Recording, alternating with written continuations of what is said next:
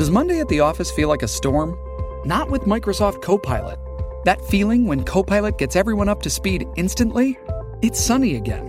When Copilot simplifies complex data so your teams can act, that sun's shining on a beach. And when Copilot uncovers hidden insights, you're on that beach with your people and you find buried treasure. That's Microsoft Copilot. Learn more at Microsoft.com/slash AI for all. Getting engaged is a moment worth cherishing. A one-of-a-kind ring that you design at Blue Nile can help your love sparkle. Just choose your diamond and setting. When you've found the one, you'll get it delivered right to your door. Finding the right engagement ring can be nerve-wracking. At Blue Nile, you'll have the expert guidance needed and a diamond guarantee that ensures you're getting the highest quality at the best price. Cherish all of life's moments and save up to 30% at BlueNile.com. That's BlueNile.com. Welcome to the NFL Stock Exchange. On today's show, we are still putting a bow on our trip at the NFL Combine in Indy. Trevor and I are going through our stock up, stock down players, and most importantly, how it impacts this NFL draft. Which guys are shooting up into the first round, maybe even the top 10? Which guys that have been there all year might be sliding? And it's not just from workouts, it's what we're hearing from teams, execs, you name it. We're all over it. We're excited to get after it today, everybody. I'm Connor Rogers. With me, as always, is my co host, Trevor Sikkema. Let's ring the bell.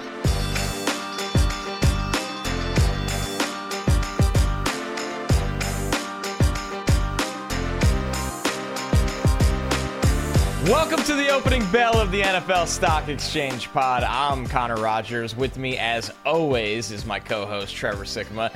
And Trevor, we got the round two, the two round beast in yes. the books, man. But for the people that are back for some more, we are not done yet. We are going to put a bow on the NFL Combine. Today is stock up, stock down from the NFL Combine. And that can.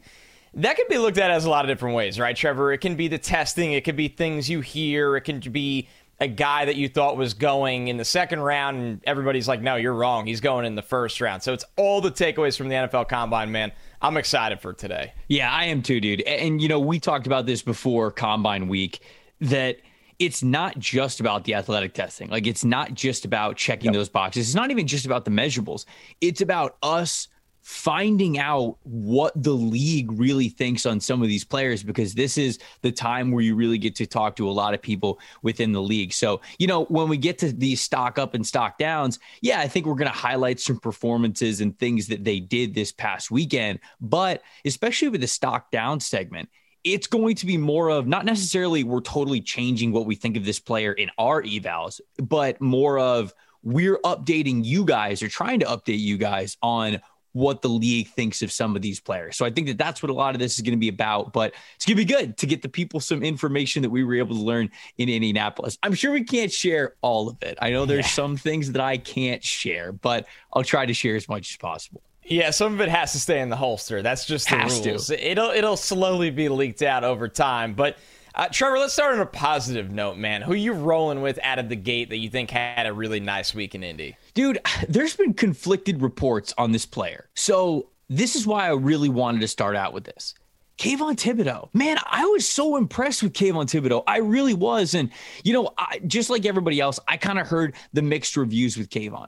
There are some people within the league that think that Kayvon's a me guy. I'm, I'm just going to say it. I, going into Indianapolis, you know, obviously, we, you and I have had the conversation before on this podcast where he was the consensus number one overall player.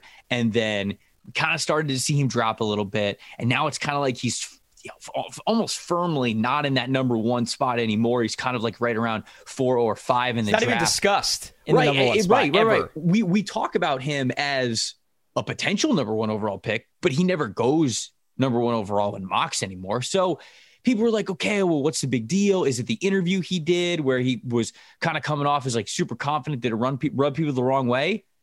I think he did. I'm just going to be honest, man. I, from what I heard in Indianapolis, there are actually some people who believe that that interview made him look overly confident or arrogant or cocky or something like that. And man, I just I, I, don't think that's true. I don't think that's true. And maybe this is a little bit more of a stock up personally, but when Kayvon Thibodeaux talked at the podium, he sounded smart. He sounded cerebral. He sounded like he knew exactly what he needed to do to be successful in the league. And look, I don't get to talk to Kayvon Thibodeaux every time he goes to these NFL teams. And I'm sure that every interaction is a little bit different as it is for every player. But I've got to go with Kayvon Thibodeaux as a stock up guy because I think all any stock down reason that somebody had on Thibodeaux going into the week feels like it's more fragile now than it ever was. So this guy, still really nice athlete, really good tape. I think the things that he can do from a pass rush profile are fantastic. When he got to the podium, he talked about having a pass rush plan. And he compared it to the game of chess and how you set up one move to set up another. He talked about, I'm going to hit you with speed and then I'm going to hit you with different types of power. And then when you react to that, I'm going to give you a different move. And he just understands what it takes to be such a good pass rusher in the NFL. And I was super impressed with what I got to hear from Kayvon Thibodeaux. He did not sound arrogant or cocky at all.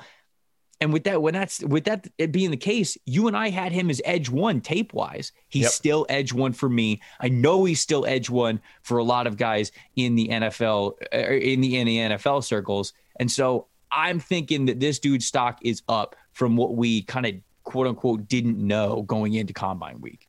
I'm with you, man. I'll piggyback off of the Kayvon talk. I think that yes, there are people that are legitimately concerned about the personality or taking plays off. I think there's a lot to unpack. I think it's it's ironic to me how nobody ever talks about Kayvon Thibodeaux playing hurt most of the season. We use right, that a right. lot for other people, but when it's convenient in a sense for a guy that might have a different personality, that's never used. So I just find that interesting. Uh, I remember now, last year was a unique draft year for us. We were not on the road like we are this year. We were, you know, texting and calling and the occasional Zoom with your with your scouting sources, friends, whoever it may be. That's all good and fun. It's a different world when you're sitting in front of them having a beer, BSing like that. So, but still, with that being said, last year there was rumblings like this about Micah Parsons, right? Does anybody give a yes. you know what today about any of those rumblings with Micah Parsons? He was not only the defensive rookie of the year, he was in contention for the defensive player of the year. So I think when you unpack these things, you need to be careful because, yes, they can be very real. There can be character concerns of players. Do not ignore that. But with Kayvon Thibodeaux, I think one of the better ways I had it put to me was, and this is very important, he is not a bad guy at all. He is no, a no, not even. He close. is a forward-thinking, smart guy that might think he's even a little ahead of where he know like where he is, right? Like some guys might always think they're the smartest guy in the room and that might not always be the case and that's not like a terrible thing to me. That's just somebody that likes to think for themselves, likes to be outspoken. When you get in a room with a you know, like look at the rooms he could walk into with with veteran defenders that are picking in the top 5, right? Like I know this is a, a biased view, but there's a realistic chance he goes to the New York Jets. If he's in a room with Carl Lawson and Quinnen Williams, I think he's going to be okay. Maybe that's just me being biased, but I think it's different when you have leaders around you. And there, there's guys like that on multiple teams he can go to. So I don't know. I, I don't walk away with the concerns about Kayvon that people have. Uh, and I'm glad you made him a stock up. Yeah, here. man. And and you know, like it, it's it's funny, right? Because what do NFL teams always say they want their players? Competitiveness. They want an alpha. They want somebody who's always going to win.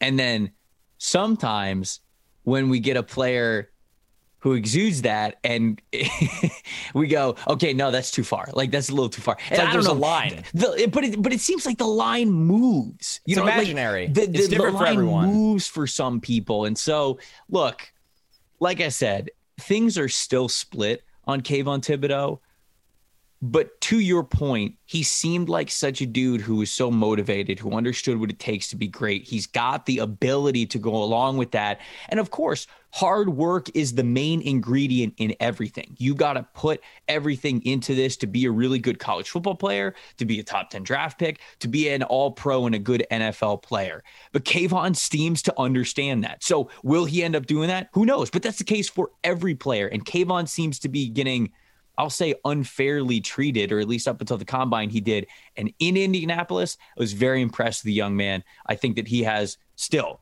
the world in front of him uh, because of what I saw this past weekend.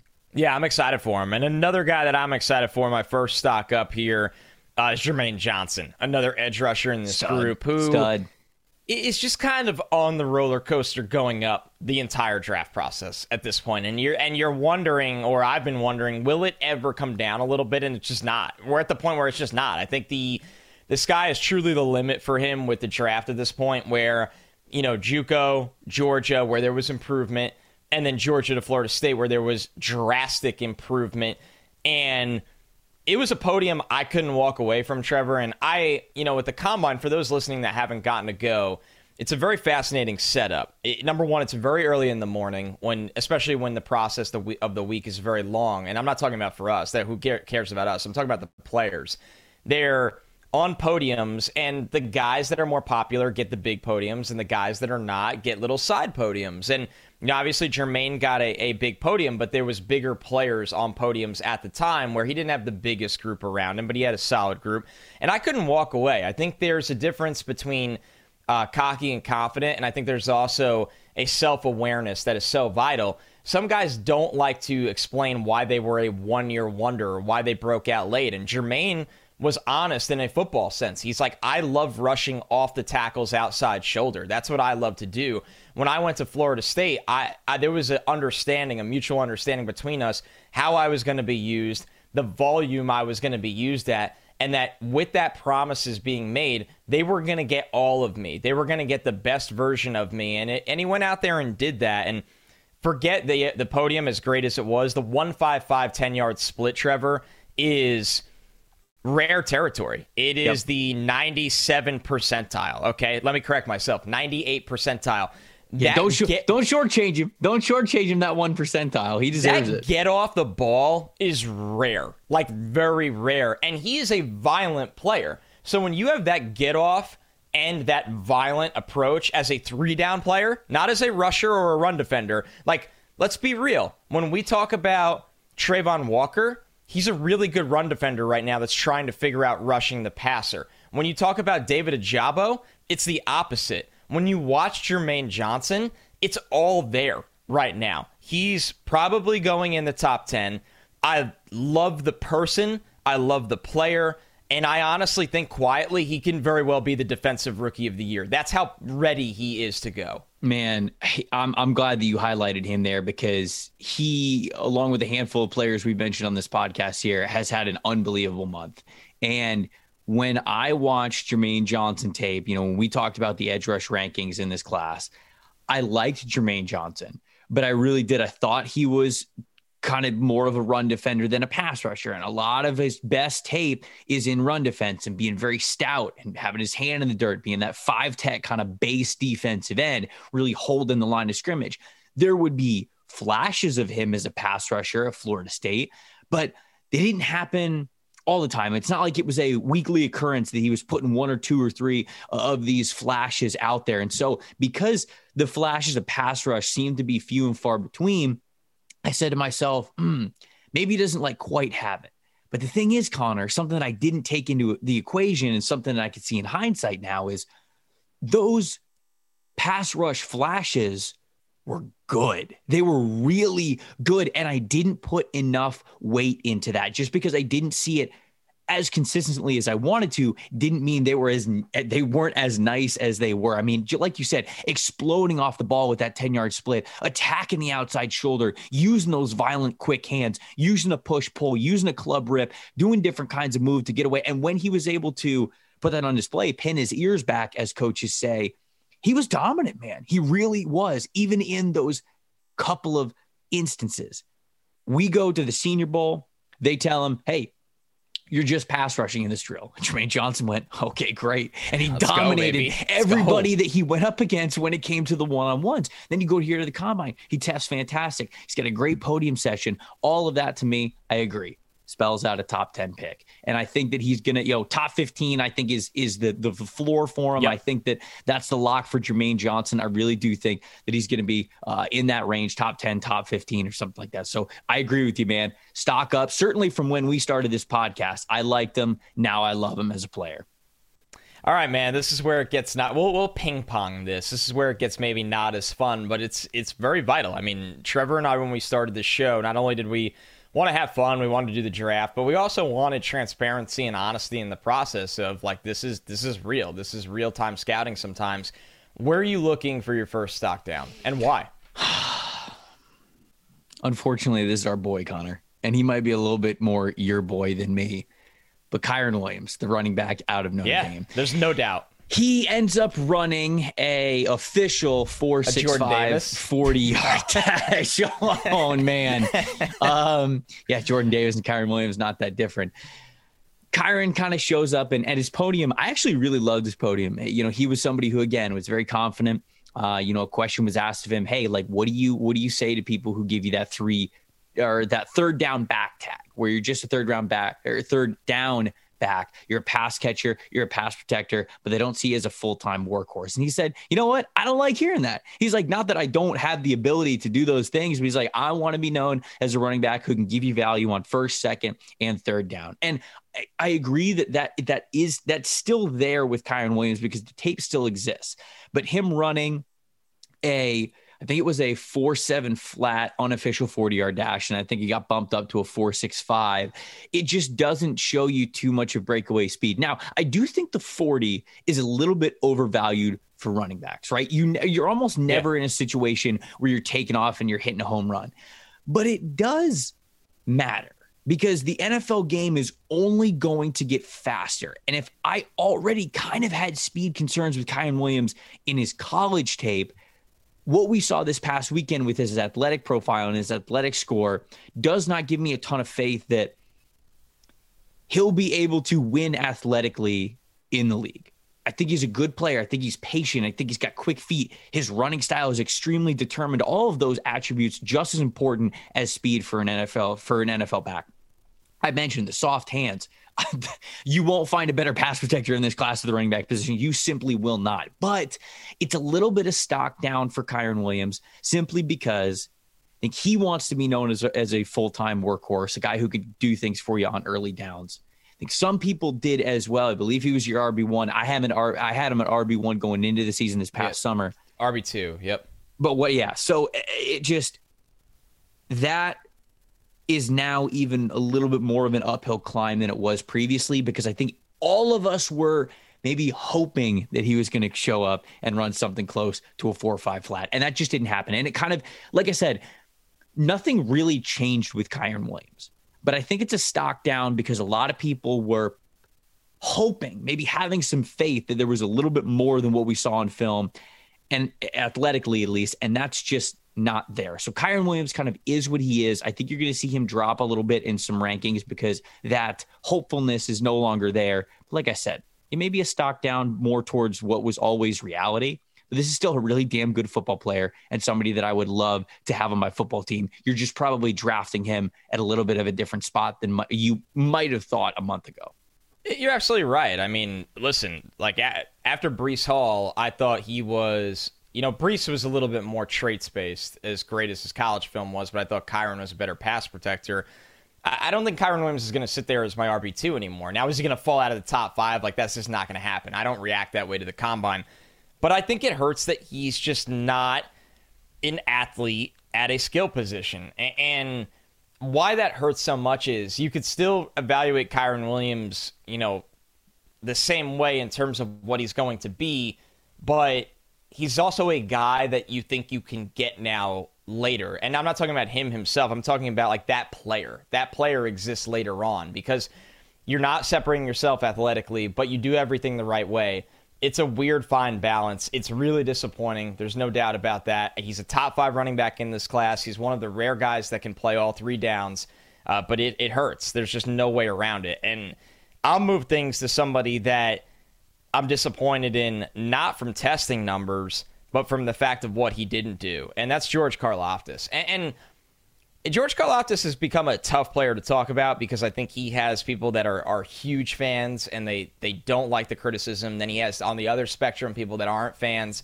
I think you and I have been transparent when we did our Edge episode. We are very in the middle on George Karlaftis. We do not see a player even close to Thibodeaux, Hutchinson, you know, for me, Jermaine Johnson. Uh, but you also see a high floor run defender that can give you some power, effort, pass rush production. I really cared about his combine because I wanted to know what that three cone would look like. I want to know what that change of direction is. I want to know what that 10 yard would be from the 40. And it's cool that he benched. It's cool that he had a 38 inch vertical, but you didn't do the 40 and you didn't do the three cone. And to me, I think there's a reason. I, mm-hmm. do. I'm being honest. And maybe that's an assumption and maybe that's wrong. And I'm sure he'll do it at the pro day. But I think there's a reason. And then on top of that, you know, some buzz that is interview. You know, when you sit down with a pass rusher, okay, you you want like the ultimate alpha dog in the trenches, like the I am going to whoop your offensive line and then I'm going to kill your quarterback. And I think people when they sat down with KT for even the questions they had about him didn't worry about that. With Hutch, Jermaine, Ojabo, like you don't worry about that. With Karlaftis, I think it's just, it was just kind of like a shrug your shoulders interview. Not a, he's not mm. a hmm. bad guy. He's not a bad person. He's not like there's no bad character. But it's you just want this like this kill switch. And I think it's on the field at times, no doubt about that. But I think there also was times where he disappeared on tape. So I think for Karlaftis, the reason he's stuck down for me is I don't think he's worth a top 10 pick. I don't think he's worth a top 12 pick because I know the Vikings have been a hot spot at 12. I, I think the ceiling might not be worthy of a top 15 pick. I mm. think hmm. he's a back end of round one guy, you know, like we saw with Rousseau last year, where it's like, okay, he's going to be a long term starter, and we just think that that double digit sack kind of player might not be there. Mm. And, and, that's more opinion from me. Right. But it's tough when you read about a guy in the top 12 of mock drafts for a year, and, then the one question you had really with that three cone and that 40 to, for him to take the next steps, he passed on it. He gets the Ryan Kerrigan comp a lot. And um, I, I can't remember Ryan Kerrigan's mock draftable, so I'm looking it up right now. Yeah, pull it up. Okay, Ryan Kerrigan, six foot four, 267 pounds. Okay, that's somewhat similar to Car, Karlaftis. Uh, 40 yard dash. Kerrigan had a 467 vertical jump. He had 33 and a half. So Karlaftis got him there. Broad jump, 122. Uh, he also didn't do the three cone, I don't believe, at the combine. Carl Kerrigan did. So he is Ryan Kerrigan. Yeah, but yeah, no, I'm just kidding. Kerrigan's career is nuts, right? Because uh, yep. you know Ben Solak and I had this joke where I mean, I guess it's not not entirely a joke that Brian Kerrigan's got the quietest Hall of Fame career ever because it was just like double digit sack season one after the other. And I do think that that's probably the ceiling for what we see of Karlaftis. I would agree with you that he is on the stock down part of this show. But uh, yeah, I, I, heard that like teams didn't didn't love the interview process, but I always feel weird commenting on that because obviously like, I wasn't I you wasn't in yeah. yeah like I wasn't there, so I'm not going to sit here and be like oh he bombed his interview. I wasn't in the room. No. This is just kind of for me. it's, hearing. He might not be going as early as you think. That's, That's how I translate it. That is the like, stock down portion of it because I've done mock drafts where me personally I've put George Karlaftis in the top 10. I've put him in a variety of different spots. I've had him Me to too. the Atlanta Falcons. I've had him to the New York Giants. Like I've had him to a lot of these teams that are picking in the top 10.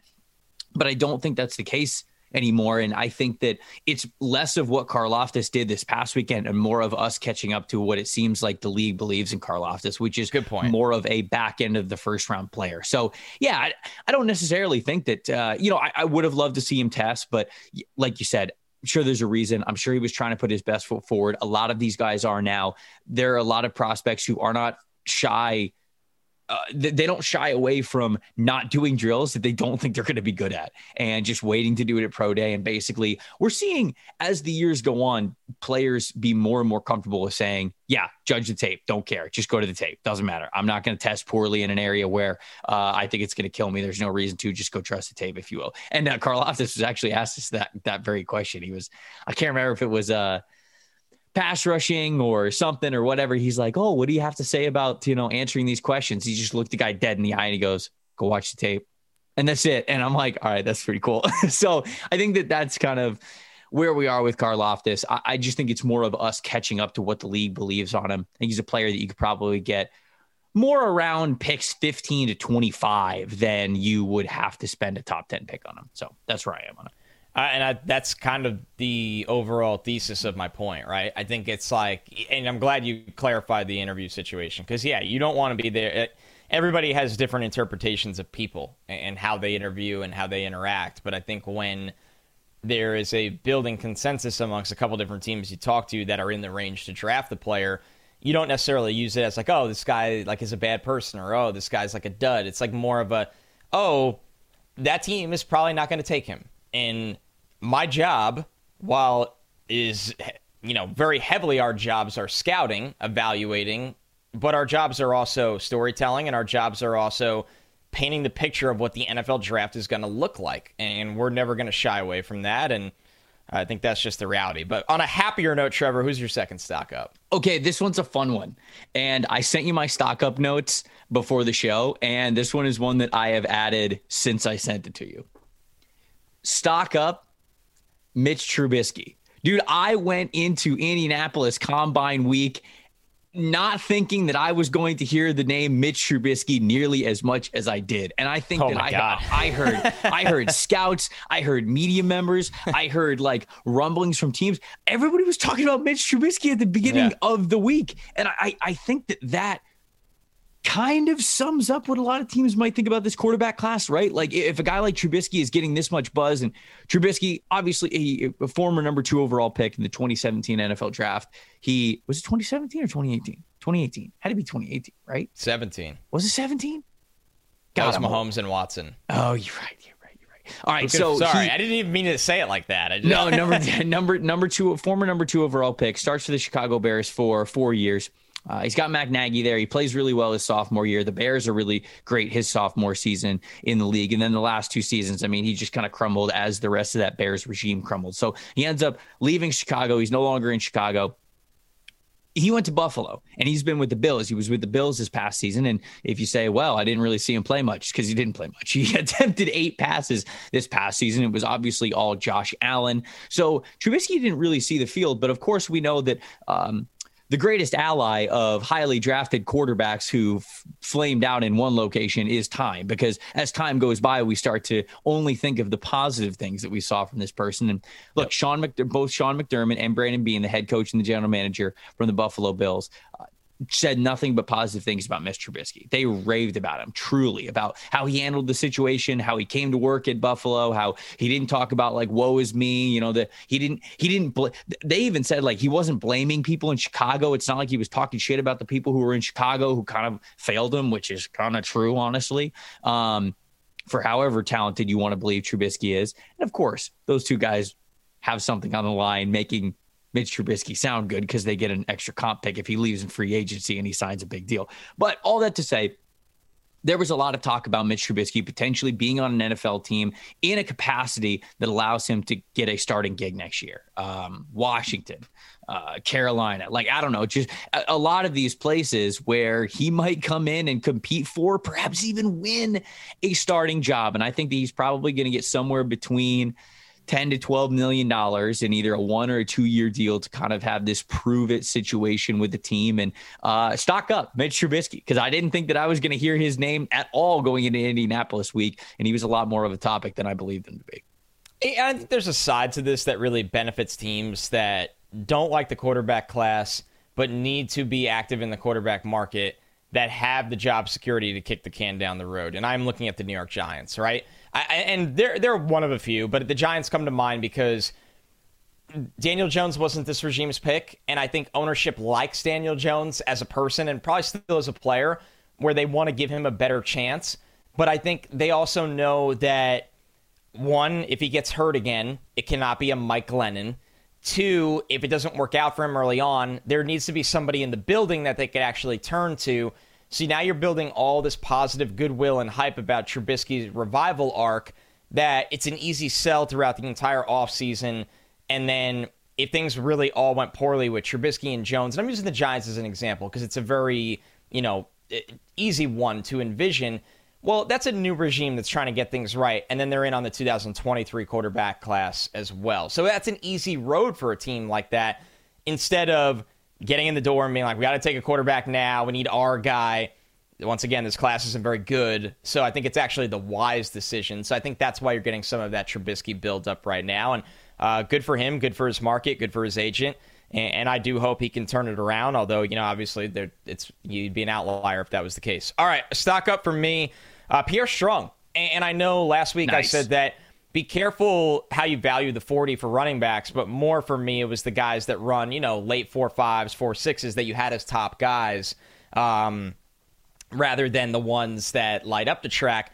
Pierre Strong is a unique case, right? You're coming from South Dakota State, so you're already you already have something to prove. If you're an FCS back, you need to have dominant tape. Dominant tape. He has that, right? But then you also need to either hang with the big dogs athletically or surpass them because you're already, you know, you're already punching, you're below in your weight class. You're already trying to catch up. He goes 437 in the 40 and a 36 inch vertical. I think for Pierre Strong, huge. He he's in huge. the running back class now, right? He was always like the fun sixth or seventh round guy, and now it's like, no, I'm one of the guys. Uh, my vision and speed translates to so many of these schemes that are so popular now. With you know, obviously the Shanahan tree for a long time, but he can fit a lot of schemes in the NFL right now. Whether it's you know a backup in Minnesota, Cleveland, uh, the Jets, Niners, Rams, Packers, you know, on and on. So I think he's he's really found himself in the mix. He reminds me of Joseph Addai. There's a little bit of a throwback name for you, Trevor. Nice. Uh, I, I think they have the same body type and that same burst at that body type. And I, I think that for Strong, this was a big time combine for him, for a player that, of course, really needs it when you're coming from that level of competition. And, you know, it's just awesome to watch his process from Shrine to combine to definitely hearing his name called on draft day. No, I love it, man. Pierre Strong, one of the fastest running backs in this class on tape. He definitely showed it this past weekend. Really nice athletic profile. I like how you set it up there. When you come from a small school, you got to have dominant tape because you're going up against less athletic defenders, and you, you bet you better stand out. You've got to stand get out. noticed. You, you, cannot have average tape as a small school guy and think that you're going to make it when you jump up that level in competition. I thought the Pierre Strong is a really great example of that. Was able to showcase that. He's got a ton of production. Almost had four straight 1,000 yard seasons uh, with the Jackrabbits, and so he's been productive. Now he's got the athletic scores. I think he's going to be really nice back in the NFL. So I am glad that you highlighted him. Before I get to my next guy, uh, I got to tell everybody about our friends over at All 22. They are unveiling the newest fantasy football game that hundreds of PFF employees have been playing. All 22 uses PFF grades as one of its main components to test your ability to build a full 53 man roster, offensive line included. So Think about it. It's like a fantasy football style where you're going like my roster versus your roster every single week, but it's based off of actual performance, not necessarily stats. If you've ever dreamt of sitting in an NFL front office, if you enjoy the scouting process, you're going to want to check out all 22. Join the waitlist now all-22.com with nothing more than your email. And if you join before the NFL draft, you'll receive a special promo code for your all-22 subscription. Waitlist users will even gain access to premium content like the inaugural draft guide, in-season strategies, feature release announcements, and so much more. Be sure to follow all-22 at all-22 underscore PFF on Twitter. It's less fantasy and more football. Connor, before we get back to the stock up, stock down, I do feel like we need to update the people on our combine draft from the episode that do we, we have did. to? We did last Thursday. We do indeed, and that is because yours truly came out on top, baby. In Let's go. 15 Let's to go. 9. The 15 final... to 9 was the final score. Uh, thank you to half my team that didn't do anything in the combine draft. I really appreciate the effort, guys. No, I mean, uh, let's just let's do a, a quick. Uh, I know I know we're gonna go rapid fire at the end for some of our stock here, but basically Trevor's big time winners, Alec Pierce, uh, the best vertical of wide receivers. Yep. Kalon, Kalon Barnes, the biggest slam dunk of the entire draft. Uh, I had the Aidan Hutchinson three cone and the Breece Hall vertical. They were top guys, but Trevor took home the volume. You had a lot of guys that just uh, that just got it done. There's no way around it. This dude, is an L. Dude, I almost L. I almost hit you with a clean sweep on the linebacker group. I beat you at 40 yard dash with Channing Tindall and Brandon Smith. I got uh, vertical. What, no, not number one pick overall for me. Didn't do what he was drafted to do. I, like this is the bus draft. I took like literally ten Jakai Polites with my first twelve picks. I just I Linderbaum felt, didn't do anything. I should have known he. I forgot he was hurt. The very the very first day that basically everyone in a position group bailed at the bench, I was like, oh no. Oh, everyone. no, no one benched. Of us. No one benched. And nobody did nobody did the three cone either. Wide receivers didn't even do the three cone. The running backs as a whole did not do the three cone. They all opted out as a group Yep. in solidarity. It was almost impressive. They rose up against the system. Yeah, Said, they were like, nah, not. we're good. They we don't need to do this. They formed a union right on the They did. field. They unionized. The three cone unionized. Unbelievable. So no, I you got- it. I can't even hate. You got it. Your linebacker sweep is just beautiful. Channing Tindall, Brandon Smith, and Chad Muma all had really nice combines, and um, and I yeah, I just I just didn't. Just, what can I say, dude? I, th- I think I feel the most proud about getting the one point at safety for Kolby Harvell. Yes, this was a this was a big point. Okay, like I couldn't afford to give up points at this point. And Kolby Harvell-Peel goes, "Yeah, I'll bench. No one else here's benching. All you had to do was what, like one rep, and you None would of have you got the point. wussies are going to do it, so I'll Yeah. do it. Yeah. Oh my god. Good lord. All right. All right. So just Credit where it's look, due. I just wanted to, uh, you know, I just, I just wanted to. No, we, we can't do sure we- something like that and not update the people. It was true chaos. Well, I, Ben, was fun. when Ben and I did, when Ben Solak and I did Locked On NFL Draft, we were awful at actually doing things like this, And then actually recapping it. and then never, Yeah. never updating Yeah. it. It's So smart. We're uh, so we're so we're, we're we're we're starting off in a new leaf here, and maybe it's because I won. Maybe that's the reason why I wanted to bring it up so much. But And- uh, If people liked it, let us know because we're thinking about doing one for the draft. yes, yes, So- no, I I, I would love be- to do some sort of superlative kind of draft for the actual NFL draft. I know I saw a couple of people say, "Hey, it was a little confusing with you guys bouncing around positions," and we'll, maybe- we'll tailor it. Yeah, We'll maybe it maybe we'll structure it a little bit better. But if you love the draft idea, let us know. I saw some of those comments already. But if you guys say that you love it, we'll be glad to do it again. Uh, do the iTunes review as well. We see that all the time. If you want to do suggestions, Here's a wild show. Idea. Maybe for the draft one, we do that show live and we curate the top vote for each section from the comments. So it's Trevor, Connor, the stockies, the stock exchange fans. So we let the the fans in on the competition as well. Okay, so bold? like so like they're voting for an In the answer comments. at the same time we are. they are they are get they are yeah they're picking as well I actually as a collective unit. I actually like this a lot. That'd be a good We, way to get it. we can workshop this. I think that we Yeah. can workshop. It's get we need the two months to figure it out, we do. We do. but we'll get it done. All right. Um, we'll go. We'll go somewhat rapid fire in our uh, Yeah, last couple I'll of bundle my last two uh, stock downs. Okay. you go go ahead. Okay, so my stock down dude, one of my that my the last guy that I want to talk about is Devin Lloyd. And Devin Lloyd's another player who kind of like George Karlaftis had this top 10 allurement to him that he might be able to go top 10. I don't really see that anymore with with Devin Lloyd. And again, it's the same thing that it is with Karlaftis. It's the same thing that it is with Kyren Williams. The tape did not get worse. The tape did not magically get worse this past weekend, but you kind of wanted Devin Lloyd to test a little bit better athletically, at least in the 40 yard dash. I mean, he did have good explosive scores the 35 inch vert, the 126 inch broad jump. Don't want to slouch on that at all whatsoever. Put up 25 in the bench press, bench press. So we know he's a strong dude, but it's a little bit of a stock down because in order to be a top 10 off ball linebacker, to me, you've got to be super special as an athlete. So I still think Devin Lloyd is a good football player. I still think he is going to be a good pro. I've always thought this. But the transcendency of him being a top 10 consideration, I was always a little bit hesitant on. And after seeing him in Indianapolis, I checked my scouting box of saying, this is a good player. You can Yeah. draft Devin Lloyd anywhere in, I would say, the back half of the first round, anywhere from 15 to 32, and you are going to get a damn good football player. I'm just probably picking other guys over Devin Lloyd when it comes to the top 15. And that's all. That's all it is. So it's it's it's a stock down in consideration for those people out there who thought that Devin Lloyd was going to be a top 10 pick. I don't think he's going to be a top 10 pick. I think he's going to be more of a back end of the first round, probably middle of the first round if we're being fair, but I'm not sure how the NFL views the linebacker class overall.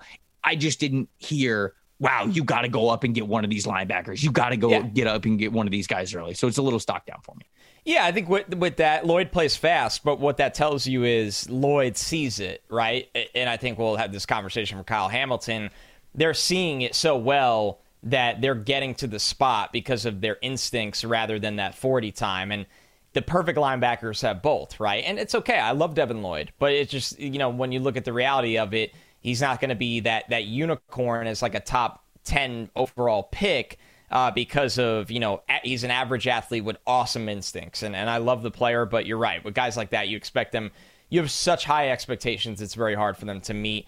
Uh, and this is kind of where I'm going. My my two stock downs final stock downs are bundled together. Two corners Kyler Gordon and Derek Stingley. One obviously worked out one did not. I actually will start with their measurements being my biggest stock down. Kyler Gordon came in under six foot. That surprised me. 31 inch arms. That surprised me. Uh, 194 is fine. Stingley, exactly six feet tall. 190. You know, he's been hurt, so it's hard to carry a lot of weight anyway. I'm not going to kill him for that. The 30 and 5 8 arms, honestly, Trevor, shocked me for a guy with great ball skills. I, I think that that is, uh, I believe that's around like 20 percentile arms. You're talking about a premium shutdown corner, and I don't think it impacts his game, but it just surprised me a little bit. But the reason the stock down is Stingley, he couldn't work out. It's now we're waiting a long time for this guy to be that football player again. And team, the reason he's a stock down is teams are concerned. He is not a top 10 pick anymore. And mm. when you look at Gordon, I heard a couple mixed things. I actually heard that he was not feeling very well at the combine, and like that is very real. But he obviously was not going to just opt out for no reason. Say I'm not feeling well. Then everybody would kind of pile on. He ran a four five two, which is not slow, but Kyler Gordon is a four four level athlete. So combining the measurements with that 40 time when you're expecting greatness, I'm very curious to see if he can make up for it at his pro day. I think he will do everything at his pro day to make up for it. So Kyler Gordon had a chance to go round one. I think he's a firm round two kind of player right now, while Stingley has just lost that top 10 status, and it's, it's tough to see. And hopefully he turns into the great player we all expected him to once be. But it's it's been a long road this last year and a half. Uh, I, I think in the most cliche, cliche, cringe way possible, Derek Stingley plays bigger than what he is, both in the arm yes. length and the overall height. So the tape of him play being able to play bigger is there. He's got that kind of a style, but his measurables are still his measurables. And the thing for me is when he needs is to play. That's the, the, issue. The foot injury. That's the biggest issue for me. You are still not able to do the combine and you were only able to play three games this past season because you had a Lisfranc injury during the summer, and then you waited and you kind of got surgery on it after you realized that it wasn't going to heal on its own.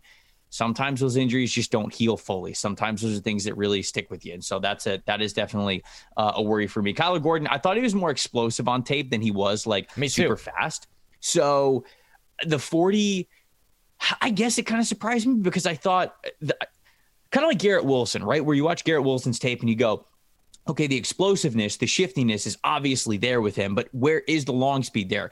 Garrett Wilson checked that long speed box. It was like, okay, I guess that he's got the speed to match the explosiveness, the short area, fast track, and yes. right, and and then that it just wasn't the case with Kyler Gordon. And I'm curious to see, you know, if he's able to really improve his, t- his time when he goes to Washington, if he looks a little bit different when he's running. And so we'll get to see then. Again, the 40. Look, these guys have years and years and years and snaps and snaps and snaps of tape that they put out there. I'm not going to sit here and judge these guys getting in a track stance for two reps of a 40 yard dash and make me think that it means that they're for sure slow. Sometimes the number is so bad that you think, okay, maybe they are that slow. But for Kyler, I'm still optimistic that that athleticism that we were able to see on tape was still there. I, I want to give two uh, parting I guess, uh, stock up and a stock down. And this is actually probably bad on us. We're bad podcasters here, but one of my one of my stock ups is Malik Willis, and I'm going to highlight Malik Willis, and a lot of people have highlighted Malik Willis, but um, yeah, I heard from a couple of different people that number two overall is is not like out of the question. Now, this happens every year. So I'm going to pump, the, I'm going to tell people to maybe pump the brakes a little bit. We do this every single year. We pump up players. We go, oh, yeah, this guy's going here. You remember, like Mac Jones was apparently going number three overall. Now that was on the table for them, but it didn't end up happening. And then what ended up happening? He went 15. I mean, that's a massive difference there of where he's going. So we do this every year around this time of year and over the next month, especially as free agency comes out, where we talk about teams really being interested in a player here. But this weekend was the first weekend, whether it's complete smokescreen or not, that I heard that my that Malik Willis is it, it, it's not a zero percent chance that he could go two overall to the Lions. So that was probably what we should have led the show with. Anybody who listened to the full podcast, I'm like perplexed right now. They're getting a uh, they're get they're getting a nugget here, but that's that is something that I heard um, in Indianapolis. So I assume that look, even if with Malik Willis's name in the in that kind of a conversation, I guess the stock has to be up. And I did. Yeah. I loved his podium. I loved this podium session. I thought he was very genuine. He's very real about himself, about where he's coming from, how much he has to grow. He's not sitting up there thinking, "Yeah, I'm gonna like be the best starting quarterback in the NFL whenever a team chooses to start me." You know, he's like, "Look, I got a lot of work to do. I got some some technique that I'm working on, some things that I've been able to get better over the last couple of months, last year. He's like playing in the NFL. It's going to be a different level. I'm going to be able to adjust to the speed." But he had a confidence about him within that honesty. And so I think he's a stock up anyways. I think that he was always probably going as QB1 in this draft. I think this past week confirmed that for me.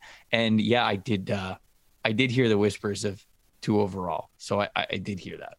I, I like that we're kind of using nuggets as like Easter eggs in our show now. We're not like opening the show and be like, Malik Willis is going number two overall. We're like, no, you got to stay for the whole thing and you'll, you'll get the good stuff. Um, man, that would set the draft on fire. All right, I will close out my stock up here with this is a funny one in a weird way. I almost I wrote it as the non Kyle Hamilton safety class, and this isn't a diss or a slight of Kyle Hamilton. It's just that Kyle Hamilton, for all like the unicorn talk and all the hype and everything, it's almost buried a very talented tier two of safeties that yes. I am a I am yes. a huge fan of. Like I'll say this: it's the question of use a top ten pick on Kyle Hamilton or take one of these guys at the top of round two. Uh, is an easier answer for me than I'm I'm you know you'd be surprised by, and those guys are Lewis Cine, tremendous combine. 437 yes, 40 nuts. 36 and a half vertical nuts. 133 broad. He jumped like a mile. He jumped the whole field. Uh, and the tape is explosive explosive. Uh, obviously dax hill that 6573 cone trevor that change of direction for a guy that lives in the slot i love it. At six foot at six feet tall 191 pounds long arms. Man, eh, that's a very uh, interchangeable piece. And even Jaquan Brisker, I know he ran the sub 4 540. I like the way he carries his weight. He could be a bit of a bruiser coming downhill when he needs to. He's responsible in coverage. So, Cine, Hill, Brisker, they deserve more love. It's as simple as that. And they are top 40 picks. Just because Kyle Hamilton gets all the headlines as the top 10 guy, that's all well and great. These three are NFL starters from day one and very worthy of top 40 selections. And Love it's it. happening. Love it. Love it. I agree. The safety class is awesome. I was at Jaquan Brisker's podium and uh, I was talking about the strength and conditioning program at Penn State with them because they've had some absolute nuts athletes uh, come around over the last couple of years. And I said, like, hey, like, do you have any, do you have any quite crazy weightlifting stories? And he said, well, right now I, I have the record for bench for a DB. He said, I did three, he said I did 355 six times. At sub 200. Sub 200 and he's been he's been banged Stupid up. Stupid so I think I think his workout would have been even better if he hadn't been battling injuries during this offseason. He obviously didn't get to go to the Senior Bowl because of that. So a lot of credit to him for working out. I think he that's really impressive. Man, fun show. No, that was uh, great. Uh, little rapid fire. Uh, George Pickens, I thought, is a stock up. He had a great combine. Jordan Davis, you know, showing up at a lower weight, performing extremely well. I thought he had a great combine as well. Dameon Pierce impressed as he always does, whether it was the bench press and did you were you there for that? I can't remember you were no, you were there for. Dameon I heard it going press. on. I think so. I yeah. was sitting there watching it, and he's he's repping him out. Dameon Pierce is repping him out. He gets to his twenty first rep and he is struggling a little bit. Like this is this is the last rep that he's going to do, but he's he's right there. It's not like the guy has to take it from him, and the spotter puts his hands down to go take it, and you can hear Dameon Pierce yell because the spotter's got a mic on for everybody to hear him uh, in the in the arena, and you can hear Dameon Pierce tell him, "Don't take that bitch, don't take that bitch," because he he wanted to finish the rep, so it counted, and he did. He got up that twenty first rep, and then obviously uh, he re-racked it after that, and the whole stadium was laughing and cheering for him and everything. So great personality. That dude's a stock up. Any other rapid fire dudes before we get out of here? Uh, Travis Jones and Devonte Wyatt. Jordan Davis's combine was so good. We missed like two historic D line uh, yeah, combines right, from right, them. That was awesome. But yep. yeah, man, that that was it for me. It was a pretty pretty impressive showing from a large majority of this group. No, it was fun. It was great. It was good to unload a lot of these combine takes, some of the things that we've been hearing behind the scenes from Indianapolis uh, to you guys on this episode. I'm sure that from now until draft weekend, we're going to be doing the same thing. You're going to be hearing little combine nuggets that we've heard, uh, and we'll kind of be spreading those things out throughout the show. We're going to have some sort of ranking format episode for you on yep. Thursday. Haven't decided which position we're going to do so. I guess you guys will just have to tune in then. Thanks for listening to the NFL Stock Exchange. We'll see you guys then.